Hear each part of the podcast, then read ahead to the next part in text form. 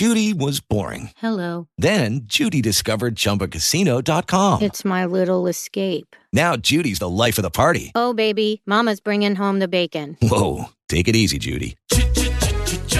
The Chumba life is for everybody. So go to ChumbaCasino.com and play over 100 casino style games. Join today and play for free for your chance to redeem some serious prizes. ChumbaCasino.com. No purchase necessary. Void where prohibited by law. 18 plus terms and conditions apply. See website for details.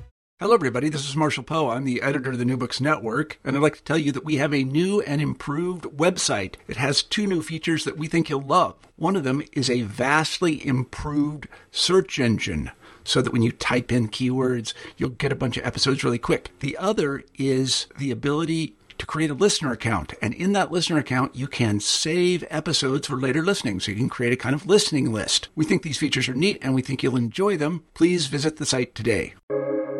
Welcome to the New Books Network. You're listening to New Books in Geography, a podcast channel on the New Books Network. I'm your host for today, Stentor Danielson, from the Department of Geography, Geology, and the Environment at Slippery Rock University. Today, I'll be talking to Jack Ashby, author of Platypus Matters The Extraordinary Story of Australian Mammals, published this year by William Collins. Dr. Ashby, welcome to the show. Hi there, Stentor. Um, I'm not actually a doctor, if that's oh, sorry. Uh, should say. All right, I've yeah. given you a promotion there. yeah. Okay, so to start off, why don't you tell our listeners a bit about your background and how you came to write this book? Sure. So um, I'm a zoologist by training. Um, with a, with a particular area of interest in Australian mammals, um, particularly the smaller ones. So, um, my, my day job is, is as assistant director of the University Museum of Zoology in Cambridge, UK. Um, and that involves um, managing our collections team who look after uh, our 2 million specimens from across the world and looking after our visitor services team who are responsible for um, how the you know, how our public experience the museum through our exhibitions, our galleries, and all things like that. Um, so that's my day job, but uh, my kind of a big, my, as I said, my big kind of passionate part of zoology is is Australian mammals, and um, I spend a couple of months of a year, or at least pre-COVID, I'd spend a couple of months a year in Australia on field work. Um, I'm volunteering myself for um, ecological research with environmental NGOs and universities there. So trapping small mammals and letting them go again, answering certain questions. And so I came to write this book, kind of combining those um, those two parts of my life. So working with the dead animals in zoology museums and working with live animals out in the field in Australia. Okay, so this book it's it's about these Australian mammals and it's also a book kind of about language and about the way that we talk about australian mammals. So i want to start with a, a, simple one which is so the, the plural of platypus is platypuses and you advocate calling their young platypups. Is that right? That's right yeah. I mean some people try to be all fancy about it and call them platypi but um, that's definitely not correct because platypus is has Greek roots, so that just means flat foot in, in Greek, which which to be honest is kind of the least interesting thing about platypuses that they have flat feet. But that's what it means. Um, but as it's a Greek um, in origin, if we wanted to go all classical about it, it would be platypodes because that's how the Greeks pluralize um, US rather than platypi, which is how uh, Romans would in Latin. So yeah, platypodes would be the classical way, but let's just stick with English and say platypuses. And um, yeah, platypups. That's my that's my um, suggestion to the world. There's no real, uh, there's no conventional way of coming up with baby names. Um, platypuses don't have an, uh, an existing baby name. Um, people sometimes use Puggle, um, P U G G L E, which is the name of the babies that um, are given to their closest relatives, the echidnas. That's kind of the official name of a baby echidna. So some people give it to platypuses too because it's obviously a great word. Um, but there's no convention for that. So I think platypuses deserve one of their own, and um, I suggest platypups. All right.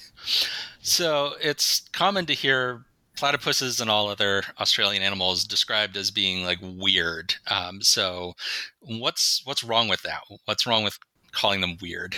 Like, I mean, absolutely. Like the most common thing you see, as you say, is is weird. I think like weird and wonderful is kind of absolutely ubiquitous in um, natural history documentaries, in museums, newspaper articles, in magazines, everything. Weird and wonderful. But um, I, am sure people use that as a kind of as a kind of celebratory, enthusiastic way. People are fond of Australian mammals. But what I've um, been looking at, what's uh, one of the stories I tell in Platypus Matters, is just the history of how uh, these species have been described since the European invasion of Australia in, in the 1770s. Um, and consistently, Europeans have described Australian mammals in a kind of subtly pejorative way. So they're continuously calling them like inferior, lesser mammals, kind of like proto mammals or uh, lesser beasts, lower mammals. And all these descriptions throughout history are kind of inferring that they're just not as good as um, the mammals from the rest of the world, like placental mammals like us. Um, and I think that has a hangover today in how we, in, in, where this idea that they're kind of weird, strange, curious creatures has come from.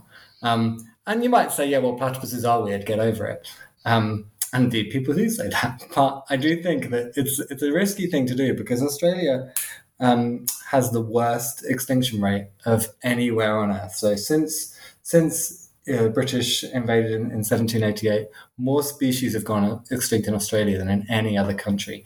In fact, over a third of all mammal extinctions in those 250 years um, have been in Australia, which is which is a pretty big deal. And there's a lot of reasons for that, but um, I think it doesn't help if we if we kind of write them off or imply um, through writing them off that they're it's because partly because they're kind of lesser inferior, which doesn't make any, any evolutionary sense. Um, does that make sense? But, uh, yeah.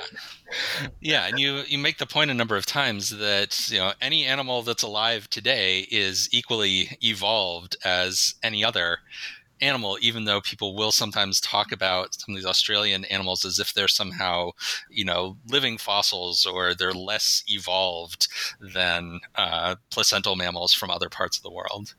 Exactly that. So yeah, I mean, so there's for those who don't know, there are th- there are three groups of, of mammal alive today, um, and they are defined by how they reproduce. So the by far the biggest group um, is uh, placental mammals. That's mammals like us. So placental mammals give birth to um, quite large young after a long pregnancy, and then they finish off the baby's development by suckling milk on a teat. So that's placental mammals.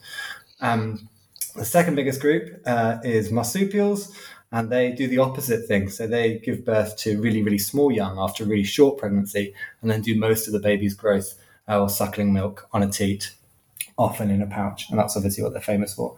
Um, though actually, not all marsupials have pouches. Um, and then the third group is, is really small. There's just five species. That's the, the platypus and the echidnas. Um, they are the egg-laying mammals. And so in the history of mammals, um, the very first species would have, would have laid eggs a couple of hundred million years ago. Um, platypuses and echidnas, the egg-laying mammals, or monotremes, um, they've never stopped laying eggs but they are, as you say, they are equally evolved. They've been to have got to this point. Um, they are as advanced as any other species. Um, but so, but you, I can understand when people describe them as kind of a, an ancient group, although that's not the words I would use, because that group split off from other mammals much earlier in, in history than kind of the origins of, of our group. But when people describe marsupials as more primitive, um, that doesn't make any sense whatsoever because marsupials, by definition, are exactly the same age as as marsupials. That's how you know that's how evolution works. It splits in two, and then you've got two branches uh, that are exactly the same age. So marsupials and placental mammals split about 160 million years ago. So we are exactly the same age as kangaroos and koalas. Yeah, and the group. Sorry, we are exactly the same age as the group that contains um, koalas and kangaroos.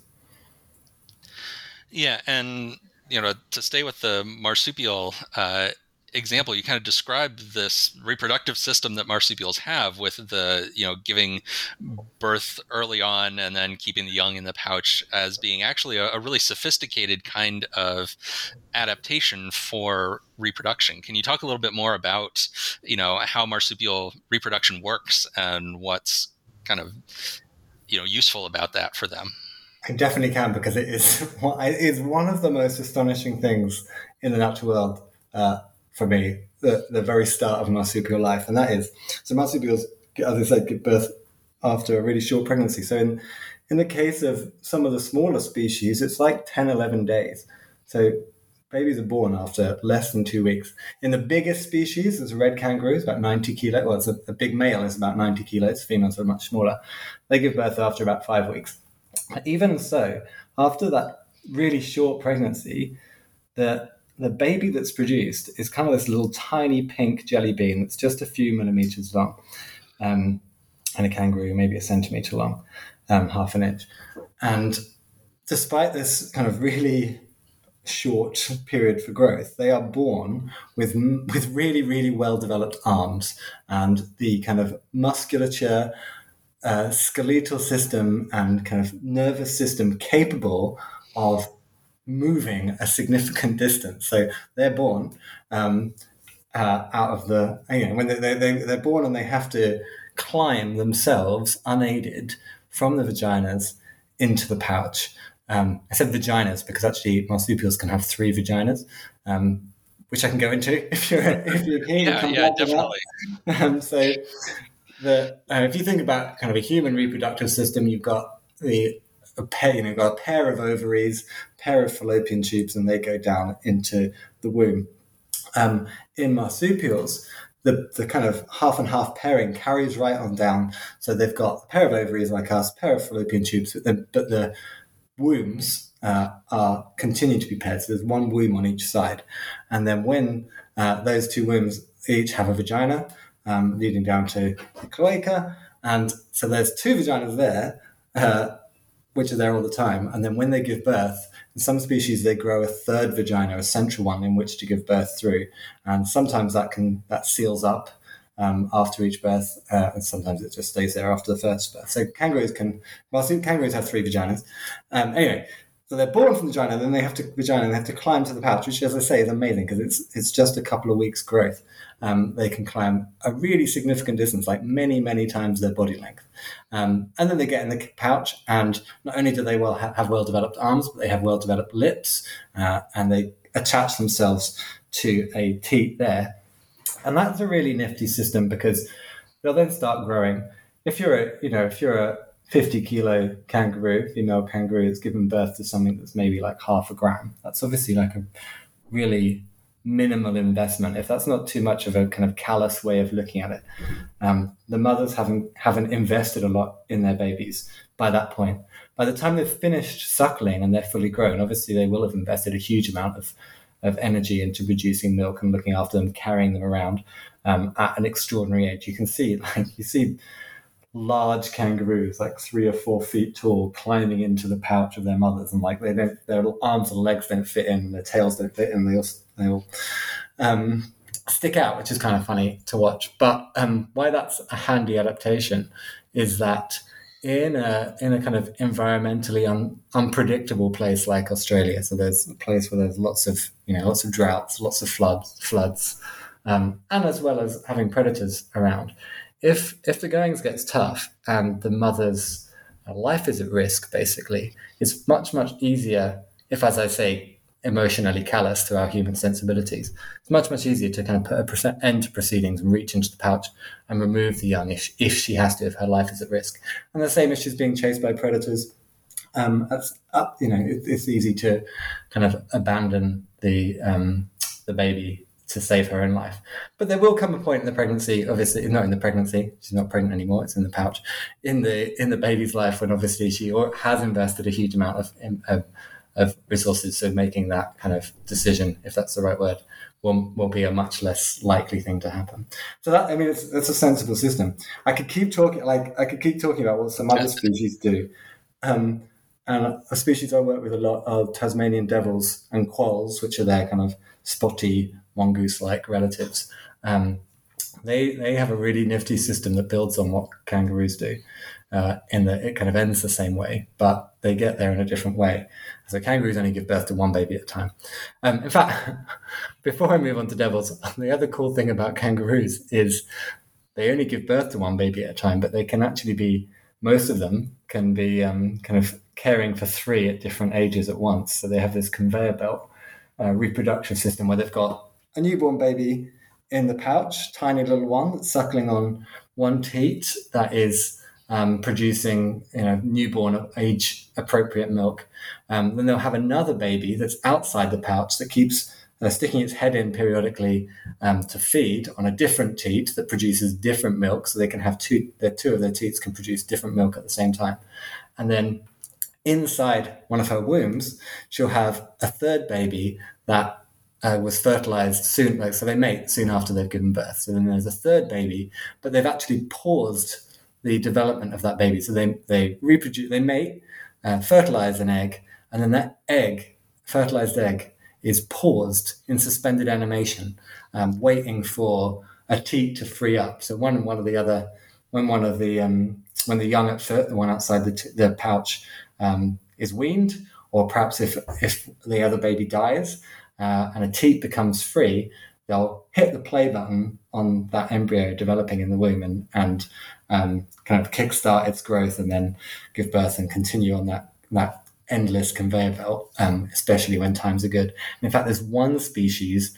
uh, the swamp wallaby from southeastern Australia, that um, goes one step further and has another baby in her other womb at a different age. Um, so those species, that species is never, throughout their entire reproductive life, they are never not um, simultaneously lactating and pregnant, which is pretty extraordinary. It might not sound like a very attractive proposition, but um, it means that they can reproduce kind of endlessly if times are good. But back to those Tasmanian devils. So they they um, do they end up in a similar place, but they start start off their story in a different way, and that's they give birth to about twenty or twenty five babies. Um, again, weigh just kind of a, a fraction of a gram, absolutely tiny little pink worm-like things, and that system kind of um, is kind of similar to a lot of species, a lot of different non-mammal animals that produce loads and loads of babies, kind of playing the odds game in the hope that some of them um, will survive. So if you think like you know frog spawn you know, or toad spawn in a garden pond, they're producing tons and tons of babies, um, but most of them will die. Uh, but just for the fact that they've produced loads, um, then they don't care for them. But you know, by chance, a small number will survive. So Tasmanian devils and quolls um, do something similar at the start of their system, where they produce these twenty or thirty young, but they've only got four teats, so they can only actually well, devils only have four teats, quolls have um, six or eight. Um, so they can only produce, can only actually raise four or six or eight or the same number of teats they have young because the baby's attached to them um, continuously. So uh, they're playing this odds game where they're betting that some of the babies won't survive the journey to the pouch. Um, and indeed, when we catch um, these these devils after they've been given birth, we often find that there are some empty teats because they haven't even, even though they've given birth to 20, um, four of them haven't made it. And then once they're in the pouch and they've attached to the young, they attached to the teats, they've, um, they kind of play this, this kind of more um, familiar mammal strategy of investing heavily in a small number of young. So they kind of go from the frog odds based system to the mammal and bird kind of high investment system. So they're playing both games, which I think is kind of evolutionary genius. Yeah, yeah. So one of the big arguments that you make in the book is that some of these ways that we talk about Australian mammals in kind of disparaging terms as being, you know, primitive and, and weird is tied into colonialism. So, can you make that connection for us? How is this, uh, you know, an expression of or, or contributing to colonialism when we describe Australian mammals as weird or primitive? Sure. So the first thing I'll say is that I'm, I'm convinced it's it's throughout time it's been accidental or subconscious, if you like. But what's happening or what happened in the 19th and late 18th centuries and and throughout you know more recent times is that European scientists and and Australian settler colonialists, uh, colonists um, are encountering species that are completely unlike anything they've encountered before in the main. Um, I should say that about half of Australian mammals are rodents and bats, so they are much more familiar um, to Europeans. Um, but what happened is that they found this bunch of animals, egg-laying mammals and, and marsupials, that were so so unfamiliar. And rather than go about describing them in kind of relatively um, objective terms that uh, kind of just described how you know they are amazing animals, how, how amazing they are. They describe them in relation to uh, known placental kind of northern hemisphere uh, animals, um, and in doing so, they took those kind of familiar animals as a zoological standard, and by saying that the Australian mammals were different to them, they imply and inferior to them, they implied uh, that they didn't meet this standard and therefore were kind of lesser.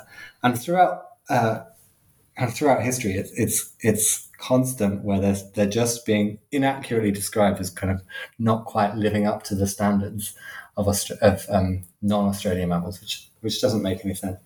And we continue. I think we've we've inherited this um, today in, in, in how we talk about them. As I said, kind of in weird and wonderful ways. But um, what I don't think was happening was that they were doing this on purpose. But the, the way it ties into colonialism is that um, at the time of the invasion, the, it was justified. The invasion was justified, uh, and the kind of dispossession of Aboriginal Australians of their land and their sovereignty um, was was justified using this legal notion of terra nullius, which means no one's land. Uh, and the idea was that um, the argument they made, a thoroughly racist argument, was that Australian uh, Indigenous Australian people were uh, too uncivilized um, to own their land. So they're described as hunter gatherers, um, which didn't manage land. Now we know that in in large parts of Australia that people um, were not uh, simply hunter gatherers, but also I should point out that being hunter gatherers isn't a kind of primitive lifestyle. It's you know there's nothing there's nothing inferior about being a, being a hunter gatherer. But what they did at the same time is that they're writing off um, First Nations Australian people as being primitive. And this is very much tied uh, or entangled with how they're also describing uh, the animals that they encountered as being primitive and uncivilized. And I think it, it kind of, this collective notion of primitivity helped them justify the invasion, helped them justify dispossession, and and kind of follow through on the on the terra nullius argument.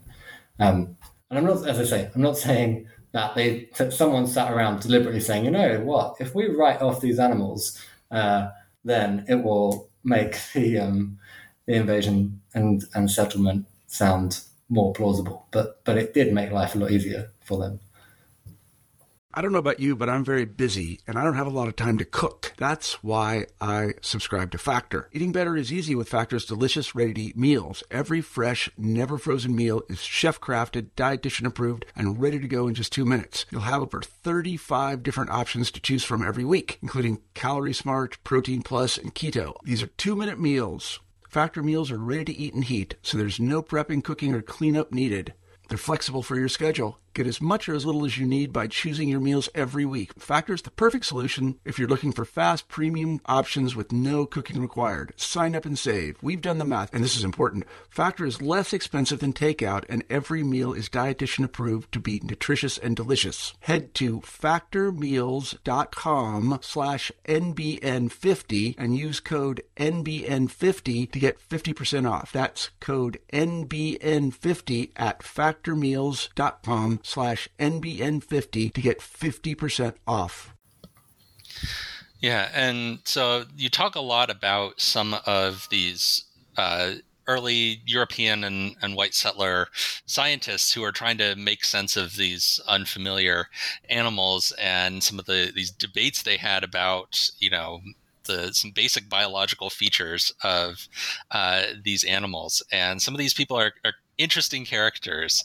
Um, so I wanted to ask you about uh, at least one of them, um, which was William Hay Caldwell, who kind of finally settled the the debate among Europeans, at least, about whether platypuses lay eggs. Uh, so you can can you talk a little bit about who he was, what he did, and how he kind of illustrates the way that science was being done by Europeans in Australia?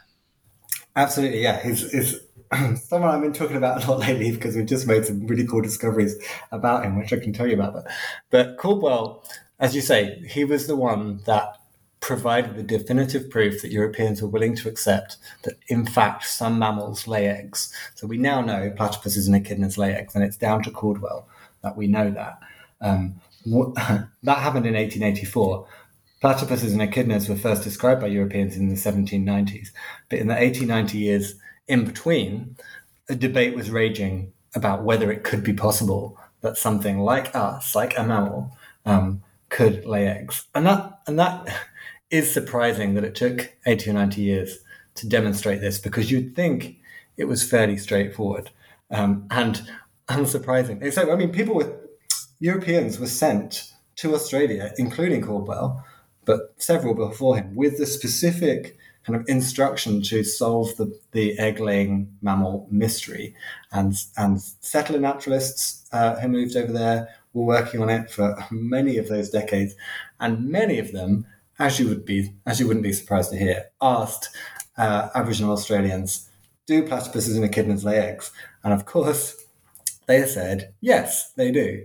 Um, and unfortunately, that information was either dismissed or ignored by scientists back in Europe, and so was any piece of evidence that Australian-based European uh, naturalists any evidence that they found or any kind of reports that they said platypus and echidnas lay eggs.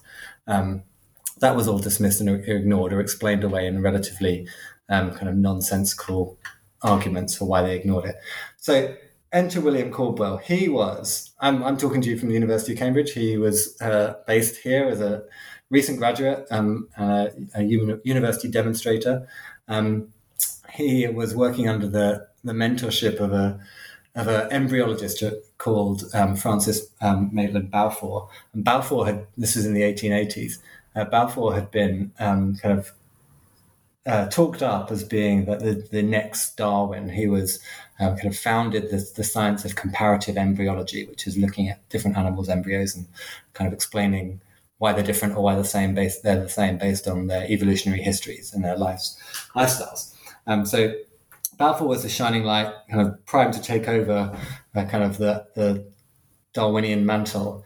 Um, but unfortunately, he caught typhoid in 1882, and as part of his um, part of his kind of rehabilitation, getting better from from typhoid, he decided to climb an unscaled peak on Mont Blanc, which is the highest mountain in Europe. Now, um, I've had typhoid. It's quite debilitating. And part of my rehabilitation did not involve climbing the unscaled peak of a, of a high mountain, but that's the kind of guy Balfour was. Uh, so he climbed up there uh, and fell off in July 1882. So he died um, tragically. Uh, and kind of the good thing that came out of that story is, is that that the university created an endowment called the Balfour Balfour Studentship to honour him. Um, and Caldwell was the first recipient of this studentship. It's still around today uh, in my department. Um, and before he died, Balfour had told Caldwell, why don't you spend some time in Australia and kind of really go for this egg laying mammal uh, conundrum and find the answer? So, with a load of money for the University of Cambridge, a load of money from the Royal Society, and from the British government, and with all these letters of kind of diplomatic introduction to the governors of uh, New South Wales, of Victoria, and Queensland, um, Caldwell arrives in 1883 to, to answer this question. And he, after a little while, he um, he employs initially about 50 Waka Waka indigenous people in Queensland to catch platypuses and echidnas, which is uh, it's a, that's a pretty a large kind of army of people uh, kind of setting assault on the native population of, of egg-laying mammals. Um, and uh, in August 1884, they caught for Caldwell a initially an echidna with one egg in her pouch, and then the week after a platypus with an egg in her nest and another about to be laying inside her body. And this was the smoking gun um, that the kind of the world was waiting for. And Caldwell um, Caldwell telegrammed um, from the bush, which is extraordinary, telegrammed a meeting of the British, uh, British Association for the Advancement of Science in Montreal and kind of made clear the news that egg that some mammals do lay egg, indeed do lay eggs, and that was said to be the most important scientific telegram ever sent under the under the sea cables, um, and and finally the world was willing to accept it. And I think what's interesting there is that they were only willing to accept this information when it came from kind of an emissary from the great imperial monoliths of the University of Cambridge and the Royal Society and the British government. They weren't. It wasn't coming from an Australian-based uh, naturalist. It was coming from someone that they'd sent over, and that is when they decided that the evidence was kind of uh, incontrovertible, and it kind of demonstrates this this kind of well-established idea of colonial science, and that is that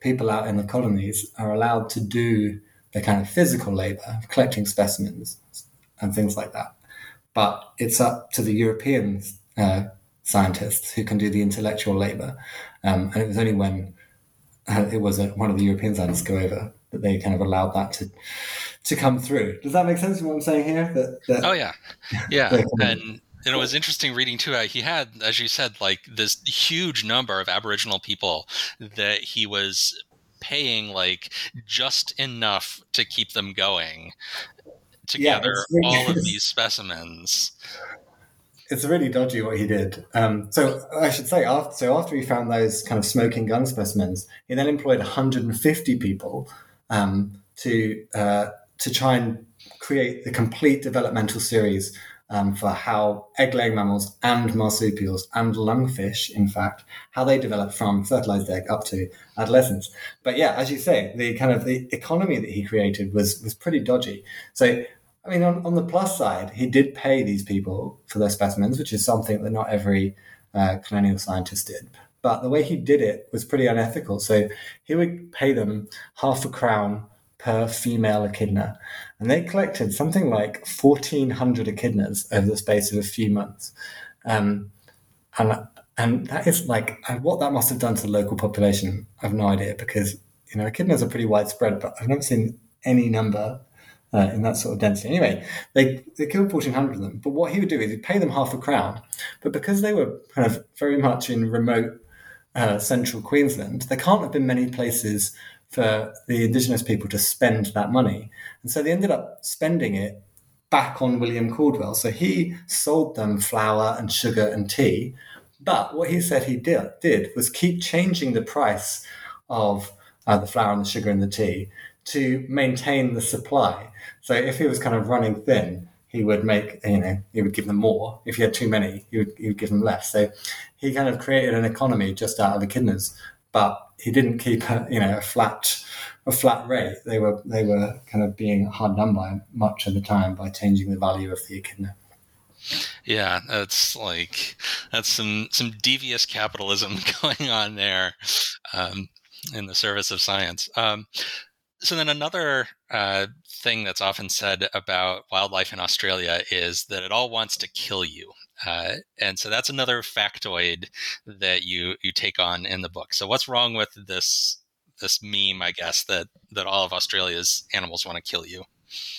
Yeah, I mean it's a it's a total meme, and it's a it's a meme that I think Australians are pretty pleased with as well. You know that it's something to kind of scare the tourists with, but it's also kind of, I guess, makes them feel a little bit more adventurous. Um, and, and no doubt, Australia has its fair share of, of uh, dangerous animals. It's got, you know, um, there's no denying just how venomous some of the snakes are. They've got some, some pretty nasty spiders, centipedes, ants, octopuses, stingrays. Tree, some of the trees are venomous. Um, so yeah, I'm not saying they're not dangerous. However, there's a couple of things to say about this, and one is that almost nobody dies of um, animal bites, venomous animal bites in Australia. Um, like all of them tragic, but a, a, very small number a year. In fact, more people die from bee stings than snake bite, and bees. Uh, the native bees in Australia don't have a sting, so they're the ones that they're being stung by our, our feral European bees that have been introduced. So very few people die compared to the tens of thousands of people that die from snake bite in South America, in Asia, in Africa. So, and that that's a significant reason for that is because of the medicine available and also education available in Australia. But kind of the slightly more, I think, significant thing to say about Australian wildlife is yeah, it has those venomous animals, but it doesn't have any of the large dangerous animals that we find in any other parts of the world. So all of those animals I listed uh, that are venomous in Australia are also found in pretty much every other place outside of Europe. Uh, so you know, everywhere has venomous snakes and venomous uh, spiders, centipedes, uh, ants, um, things like that. But in addition, all of those other places also have large dangerous carnivores, so bears and cats, and, and also large dangerous herbivores like you know, large buffalo. Uh, and so that, that makes Australia a relatively safe place in terms of um, the dangerous wildlife you're likely to encounter. And I think again, this idea that everything in Australia is trying to kill you doesn't it doesn't stack up when you think about any other continent except perhaps Europe, although there are some dangerous animals in Europe, um, just not as many as elsewhere. And it's just, I think, part of this idea again that Australia is just a little bit uncivilized. It's just another kind of way that the wildlife is used to add to this colonial notion of, of inferiority and kind of savageness. Um, yeah. Yeah, and uh, having gotten a bad case of poison ivy a couple years ago, I can uh, I can say we have some trees trying to kill you here in North Absolutely. America as well. Yeah, yeah I've, I've, I've learned to be very careful in the woods. Um, so I know a lot of people are worried about the impacts of things like climate change and the bushfires, like the huge ones 2019 to 2020 that uh, Australia had, and the the impacts this is having on uh, Australia's mammal populations. So, how worried should we be about these kind of things? Well, I'm unfortunately pretty worried. There's no real way of, of spinning it. There's like there's there's so many threats in Australia that is is driving this extinction crisis. Um, so yeah, as you say, climate change, bushfires, um, which are obviously those two things are interrelated, um, and other ways that, that the climate that the fire history of Australia has changed since um, Indigenous dispossession. Um, there's also the, one of the biggest, if not the biggest threat, is introduced predators. So Europeans introduced cats and foxes to Australia, um, which have eaten most things um, that are around, uh, as well as other introduced animals, introduced herbivores. So there's feral cattle, there's feral deer, there's feral camels, there's feral rabbits, there's feral pigs, there's feral donkeys, uh, there's feral buffalo, um, feral goats, uh, plus all of the kind of domestic animals that farmed livestock, cows and cows and goats and, and sheep across Australia. Um, there's there's so many and and an extraordinary level of land clearing, like the way that agriculture, uh, extractive industries like mining, um, uh, and energy production, uh, and obviously like just urbanization have have clear felled Australia is, is and continue to is pretty astonishing. But kind of the the overriding theme of this is that Australia's governments have been have been pretty poor in prioritizing conservation. There is amazing conservation work going on across Australia. What conservationists are able to achieve in in kind of propping up surviving wildlife is extraordinary, but it's done against the backdrop of kind of really limited federal support. The um, the kind of environmental protection legislation is is completely toothless in Australia. There's no legal requirement to protect legal species, uh, threatened species in Australia, which is surprising. Um, that's pretty worrying. And there's, you know, the day we're recording is the day before uh, general election in Australia, um, but neither of the um, kind of the two main parties uh, prioritizing climate change or environmental measures, which is which is worrying. And, I and I say there are many reasons for this, and you know, most of them colonial in nature because it's about resource extraction. But um, I just don't think it helps to keep calling them weird and, and wonderful. Um, not, i don't think that is the cause, but I'm saying is it doesn't help kind of convince governments to take things seriously. If, if people might look at koalas or platypuses or echidnas um, and think, oh, they're just kind of these weird little uh, evolutionary dead ends that we like them a lot, but they don't really fit in this world. They're not really kind of advanced enough to um, to survive the pressures of the modern world, which which doesn't make any sense. Obviously, cut cut a cut a koala's tree down and then blame it for dying is is pretty stupid. But um, that, that's that's the kind of the the kind of not very light-hearted kind of chapter on the book is is how all these things come together and to leave a pretty worrying state of affairs for Australian wildlife. All right. Uh, so to kind of start wrapping up things here, I'd like to do kind of a, a lightning round uh, here. Um, so I'm gonna gonna name a few Australian mammals and ask you to share you know, one one cool or interesting fact about them that we haven't heard yet in the. Put me on the spot here. yeah. yeah, just you know, one thing that you think is interesting about about each one that we haven't mentioned yet. So we'll start, uh, of course, with the platypus. Um, I guess what's amazing, like one of the most amazing things about many, many amazing things about them. But one I'll go for is that um, they can detect electricity. So they're one of a tiny handful of mammals um, that can detect the electrical impulses that are given off by the um, kind of the nervous control of muscles in their prey. So as I'm sure we all know, um, every muscular movement in the animal kingdom is controlled by a little electrical impulse running down our nerves. And when platypuses go underwater, they close close up their ears and their eyes and their nostrils, and they can then sense the world in those electrical impulses from their prey, including their prey's heartbeats. And that's how they can catch almost their entire body weight in food every day. Um, pretty much, almost nothing else can do that. There's one species of dolphin that can do that, and echidnas are slightly electroreceptive because they evolved from platypuses. But that's it. Amazing. Okay, so how about echidnas? Echidnas, so they're also slightly electroreceptive, but my favorite thing about them is what they can do with their hands. So echidnas got massive forefeet, massive you know front legs, um, four claws, and their back feet have got these long curved claws, and they actually their back feet point backwards. Um, and what they do when they're scared is shimmy in like jazz hands with all four feet at once. And that drills like a handheld, like four handheld blenders, that drills vertically down into the ground. And with like what appears nothing more than a shimmy, they just like bury themselves vertically, um, leaving just a, a kind of a sheet of really, really thick spines at surface level. So they they then lock themselves into the soil. It's absolutely impossible for a predator to get at them, um, and it's just amazing to watch them do this. Just like disappear vertically uh, below ground, like some kind of um, kind of trigger drill. Uh, sorry, what am I trying to say? Uh, digger drill um, going downwards. They're great. Okay. How about wombats? Wombats, my second favorite animal. Um, many things to say about them. I guess people's favorite fact about wombats is that they, they poop cubes, um, which is it's only just been discovered how they do it. But you go into wombat habitat, you'll see these kind of perfect inch sided cubes everywhere of poop. And and I guess how they do it is is people it's not to do because it's not because they have a square anus, they don't.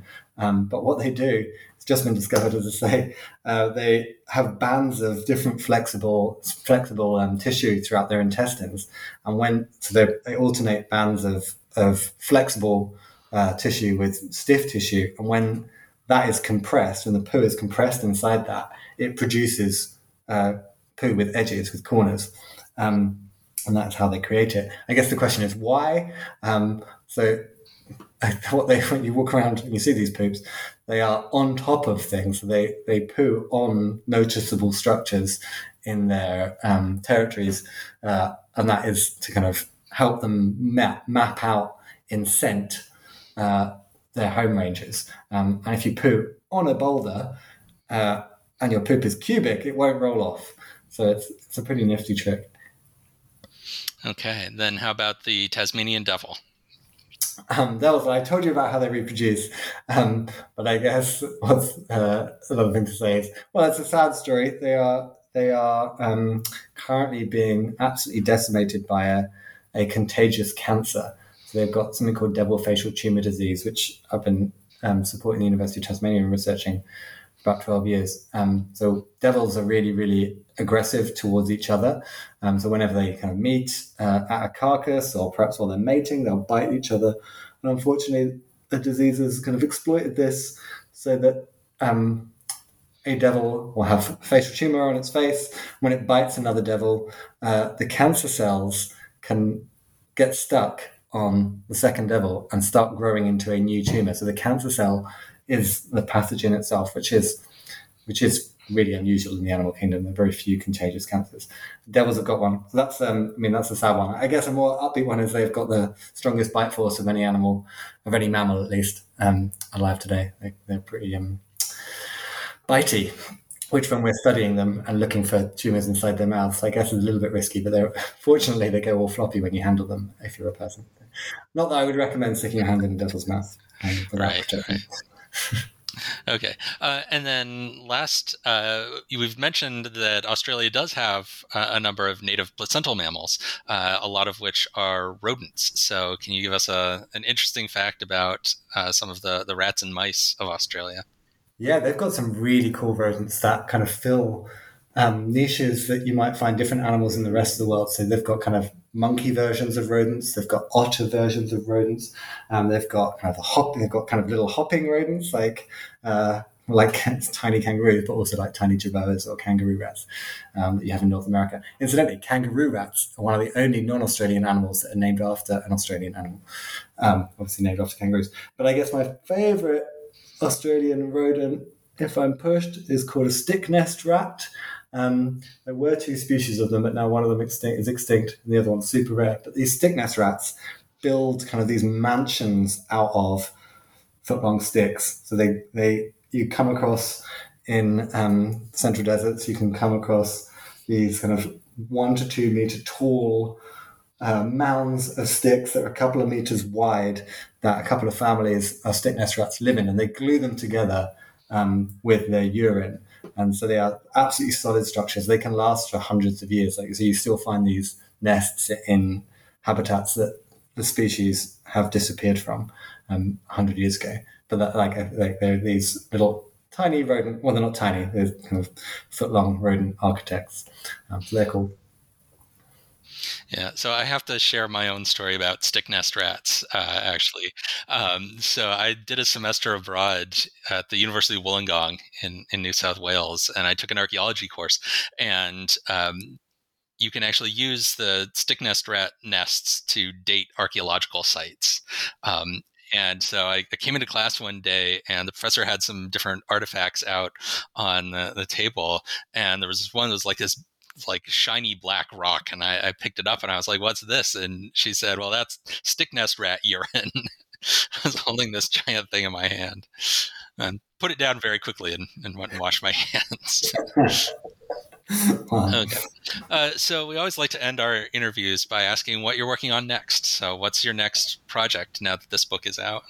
Um, I guess it's quite similar, but I've, I've recently started a, a fellowship studying the colonial history of our Australian mammal collections here at the University Museum of Zoology in Cambridge. So we have um, you know a great collection of Australian mammals here um, in, in, the museum, and I'm trying to understand um, their, their their true histories, if you like. So they've they've all got a you know a white guy attached to them um, as the collector, but it's in many cases it's almost impossible that um, that person could have actually collected these specimens. You know, like this, marsupial moles are tiny subterranean um, marsupials that look a lot like moles, um, and we have a collection um, that was made by Edward Stirling, who described the species, and I think it's it's kind of impossible that he could have gone to Central Australia and found this animal without some indigenous uh, labor. So I'm trying to kind of uncover the you know, greater diversity of people that were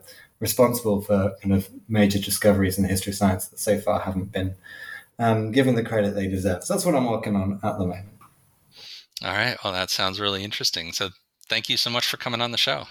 Thanks for having me. You just heard a conversation with Jack Ashby, author of Platypus Matters The Extraordinary Story of Australian Mammals, published this year by William Collins.